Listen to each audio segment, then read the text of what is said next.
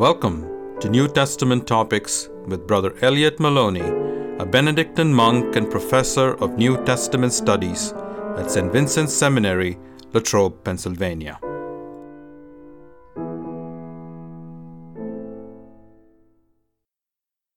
Hello, this is Brother Elliott Maloney, and today we're going to talk about poverty and wealth in Luke and Acts of the Apostles.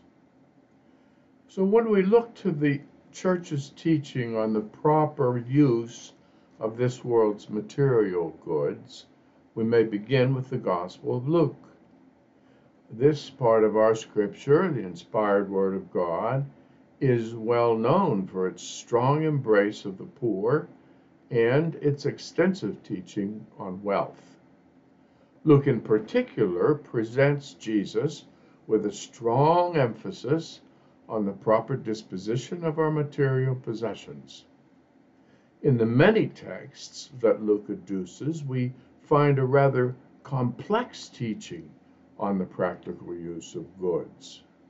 In this podcast, I'd like to share with you at length just how the evangelist Luke went about this task as best we can reconstruct. We shall look at both New Testament writings attributed to Luke, the Gospel according to Luke, and the Acts of the Apostles. Now, in this podcast, we'll just use the traditional male gender he, him, her, um, he, him, his, and the name Luke. Luke says in the prologue of his Gospel that in his writing he brings together and lays out in orderly fashion the traditional testimony of, and let me quote, of those who were eyewitnesses from the beginning and ministers of the word. That is, the earliest church members, he tells us, uh, re- remembered the events on the life of Jesus and his followers. Luke does not write a theological treatise on the meaning of Jesus' life, however, or he doesn't even prepare a series of pastoral sermons like some of the church fathers.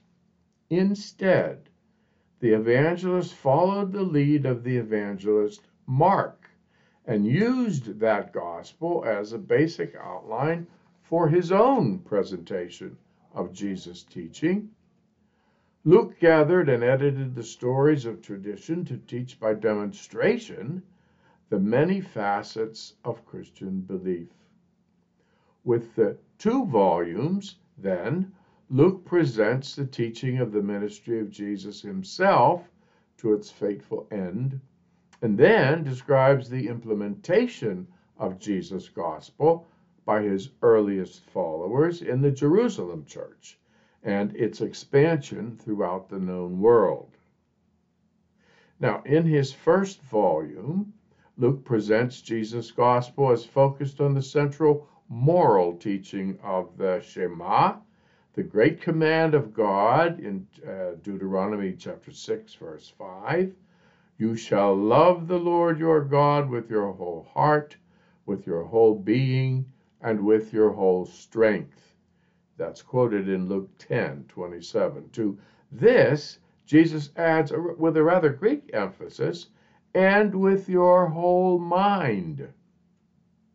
So for Luke, these make up four aspects or components of the personal life of the human being heart, being, strength, and mind.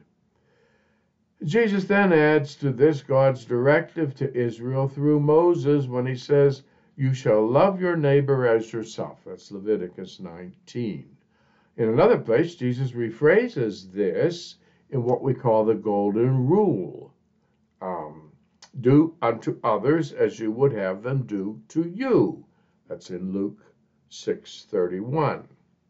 These two commands make a single imperative in Luke Love God and love your neighbor. This is because God loves others just as much as God loves you. Think of God as the shepherd who rejoices over the lost sheep in Luke 15. Since God demands to be loved by all we are, that would include all we have. For the best principle, the basic principle in all the Gospels is that there is nothing that we have received except from God, who created all things. Therefore, we must be ready to give back to God whatever God should deem necessary for the salvation of others.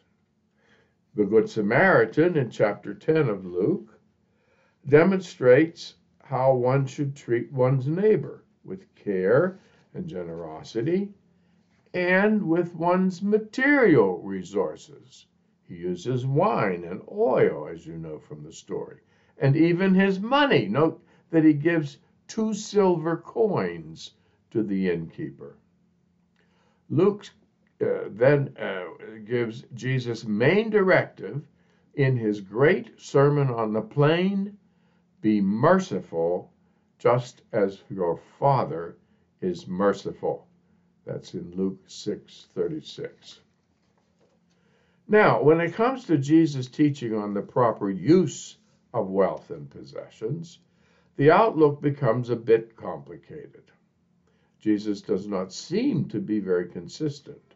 On the one hand, we see that Jesus commands of his disciples a radical detachment from all their resources, all their money and possessions. He says, Every one of you who does not renounce all their possessions cannot be my disciple. 1433. Yet, when he sends his disciples out to preach in chapter 9, he has to caution them to take no money along with them, evidently, because they had some money. In times of crisis, however, he advocates the opposite. There in chapter 22, he says, one who has a money bag should take it. We see that he tells the rich official in chapter 18 that he must sell all that you have and distribute it to the poor. Yet Jesus honors the tax collector Zacchaeus in the next chapter, in chapter 19, who gives half of what he has to the poor. Only half. The attentive reader would point out that if Zacchaeus gave away all his money, he would not have any assets left to repay any mischarges that he says he always corrects, always giving back, in fact, four times the mistake. The words and actions of Jesus' disciples show discrepancies as well. After their miraculous catch of fish, when the disciples brought their boats to the shore, Luke says, they left everything and followed him. Do you think they just left all those fish sitting in the boats they abandoned? Surely not. Levi is said to have, quote, left everything behind, but he can still give a great banquet for Jesus in his house with a large group of guests at table with him. That's in chapter 4. Mary and Martha were not asked to give up anything from their evidently comfortable house in Luke 10, and the centurion Cornelius was not confronted at all about his wealth or position before he was baptized in the Acts of the Apostles, chapter 10. Several women, Luke tells us, accompanied Jesus and the twelve on their preaching mission in chapter 8. They are noted as among many who provided for the group out of their resources, out of their own resources. The Acts of the Apostles tells us that the disciples, quote, would sell their property and possessions and divide them among all according to each one's need. Yet, when Ananias lies to Peter about such a property sale, Peter says to him that he didn't have to give all the proceeds of the transaction to the church. That's in Acts 5. Now, for us to make sense out of all of this, we must first of all realize certain factors of ancient storytelling. First of all, Luke is not trying to give us some kind of treatise on the practice of absolute poverty. First of all, uh, now he is telling us stories from various traditions that he took over from Mark. Then he adds quite a few sayings and parables that he found in the collection of Jesus' sayings that scholars call the Q document or the Q source. These he combined with his own private stock of traditions, which we call L, on wealth and poverty, and he was never afraid to embellish these as he thought fit. So we can see his grouping of most of the items in the gospel into three collections chapters 12, 14, and 18, 19. In the Acts of the Apostles, all consideration of the subject of wealth and poverty abruptly ends in chapter 11 when he has shown that the Lord's teaching is being carried out. In all of this, Luke has uh, ended up with a rather complicated but very insightful wisdom about material wealth. So let's explain. Ancient writers saw no need to make everything perfectly consistent in their stories because people understood many conventions about ancient storytelling. Notably, and first of all, is the use of hyperbole, the exaggerating of certain details of a narrative for literary effect. It makes the point more strongly or more clearly. Jesus says, for example, renounce all possessions and be my disciple. Well, this is surely an example of hyperbole. This, this use of all in hyperbole is actually quite common in Luke. Luke says, all the people would get up early each morning and listen to Jesus in chapter 21. Well, surely we're not meant to take this as literally as if everyone in the whole city of Jerusalem came out every day to hear Jesus. So, also in Acts 1, Luke is clearly exaggerating when he says in the prologue that he has dealt with all that Jesus did and said in his ministry. Now, we must also consider that the word renounce is a command that may mean to do so only temporarily. The Jewish historian Flavius Josephus, for example, uses the same Greek word, apotasso in Greek, in a temporal sense about the, the great Esther of the Bible. Quote, Esther renounced food and drink for three days. Renounced, but only for three days. Certainly the disciples who left all to follow after Jesus did so only for a set time to go on, let's say, a week long mission with Jesus to the towns of Galilee or wherever else. This is shown by Jesus having to call them to join him on the mountain where he would name the 12 apostles. Um, chapter 6. The evangelist has to assure us that when Jesus went to a city called Nain, his disciples were accompanying him in chapter 7. Again, in 8, chapter 8, in the beginning, when Luke mentions the women who were accompanying Jesus, we can hardly imagine a group of Jewish women at that time following Jesus all the time away from their homes and children without their husbands. From this, we can understand how renouncing possessions may also have different meanings at different times and in different circumstances. As for those who have many possessions, Luke's Jesus makes it clear that having wealth can be a dangerous situation. When he takes over certain stories original to the Gospel of Mark, he makes them more negative on wealth. For example, the rich, uh, in Luke's explanation of the parable of the sower, the rich even if they have heard the word, are choked off by anxieties and riches and the pleasures of life. Compare that with in Luke 8, uh, 8 14 to Mark uh, 4 19. The term mammon is an old Aramaic name for a god of wealth, so calling riches mammon just underlines their rivalry, the danger of their rivalry with God. It, Jesus says, No servant can serve two masters. You cannot serve God and mammon.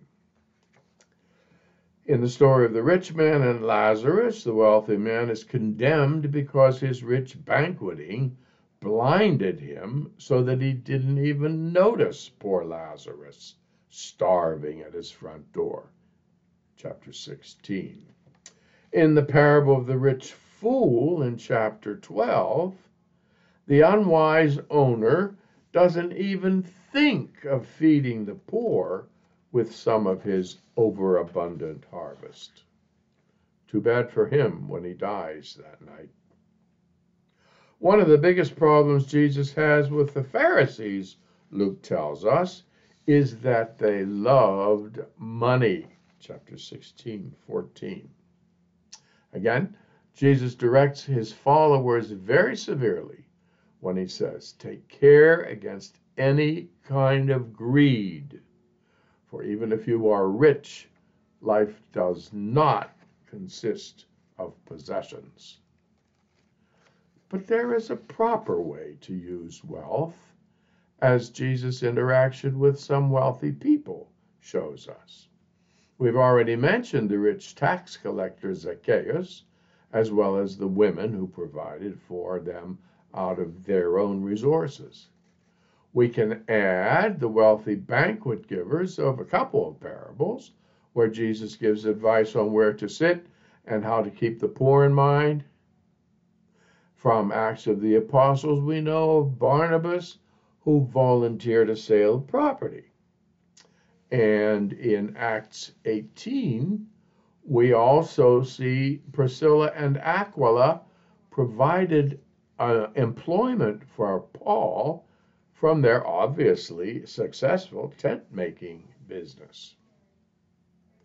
Jesus, in fact, did give some solid advice on how to use possessions. For one thing, you'd better take good care of whatever possessions you're in charge of for as Jesus says in Luke chapter 16, if you're not trustworthy with dishonest wealth, who will trust you with true wealth? This refers, of course, to the more weighty matters of the Spirit. Certainly, one must have some disposable income to be able to give alms, because this is a big part of Christian living for Luke. So Luke clearly shows that Jesus made allowance for the proper use of possessions. With regard to wealth, therefore, it is okay if it is administered wisely and the excess given to the poor. This is what the vigilant steward in chapter 12 and the trustworthy servant in chapter 16. This is what they end up doing. Furthermore, we can now see that renunciation of possessions may sometimes refer to an internal attitude, so that wealth is okay to have if one is detached from it and can use it properly, that is, by sharing any excess with the poor. Finally, no social distinctions should ever be made on the basis of wealth. so let's sum up now the considered teaching of Jesus as emphasized by Luke in both the Gospel of Luke and the book of Acts of the Apostles. This is based on the Jewish Christian belief that all our possessions come from God. Our wealth is therefore to be used freely by us as God provides the opportunity. Luke has organized a great deal of traditional material to help Christians follow the new exodus of Jesus. In the new kingdom, the value system of the ancient world is reversed in a new and merciful wisdom, unheard of in the kingdom of Caesar. Only a decent life for all men and women and children is acceptable to God. God demands this sharing of all the earth's goods, even now in the present state of the kingdom. Luke's central moral directive is to follow Jesus' lead and imitate his life in his new Exodus to God's salvation for all nations. We may conclude that the evangelist Luke used various sources for his present presentation, his narrative presentation of the subject of possessions in both the Gospel and Acts. And so he ended up with a rather complicated but very insightful wisdom on material wealth.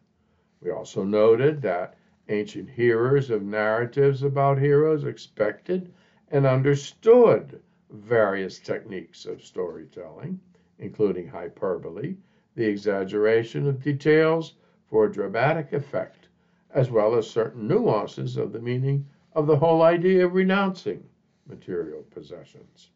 Sometimes renunciation should only be temporary, as in a fast or providing for a short journey. So, too, the word renounce may even refer to an internal detachment, making a moral decision that leads to observable external behavior in a given instance, for example, when Barnabas, with his property in Acts, gives it when the community needed it, willing to sell it and give the proceeds to the church. We find Jesus cautioning against greed of any kind, and yet encouraging a prudent and calculating use of the world's goods. Jesus says that a disciple must renounce all possessions, and yet he enjoys the wealth of some of his followers at banquets, and he utilizes what they contribute as provisions for his mission. Therefore, the honest Christian must exercise detachment from all their material goods be ready to utilize both money, possessions, and time for the sake and the need of others in the kingdom. For some, this may mean a radical giving up of all wealth that is not necessary for living. But for others, a proper maintenance of goods may be important for the outreach of the church to the unfortunate, as in the dole to the widows in Acts chapter 6. The evangelist Luke focuses on this teaching of Jesus as very important to the founding of his church. And throughout the centuries, generosity has been a hallmark of the success of the Christian mission. Luke's central moral directive, we can say now, is to follow Jesus' lead and imitate his life. Once Jesus leaves his family home in Nazareth for his public ministry, he doesn't return there very often, but he stays with others wherever he is teaching at the time. The basic principle we see here is Jesus' complete dependence on God's goodness shown in the hearts of the people that he befriended. Jesus had a special inner group of 12 disciples that he trained for leadership in the church, but he never gave them some special set of guidelines on the use of possessions, that they had a more heightened use, uh, renunciation of possessions, as some scholars have thought in the past. No, Jesus teaches us all to commit our whole life and all our resources, physical and spiritual, to the spread of the kingdom. This is thus Jesus at once counsels complete detachment from material possessions and money for all who follow him, discerning in the Spirit when to give them away, but also when we may need to retain material possessions and money to use according as the moment and God's will shall require. This is Brother Elliott Maloney. Thanks for listening in today. See you again on New Testament Topics with Brother Elliott.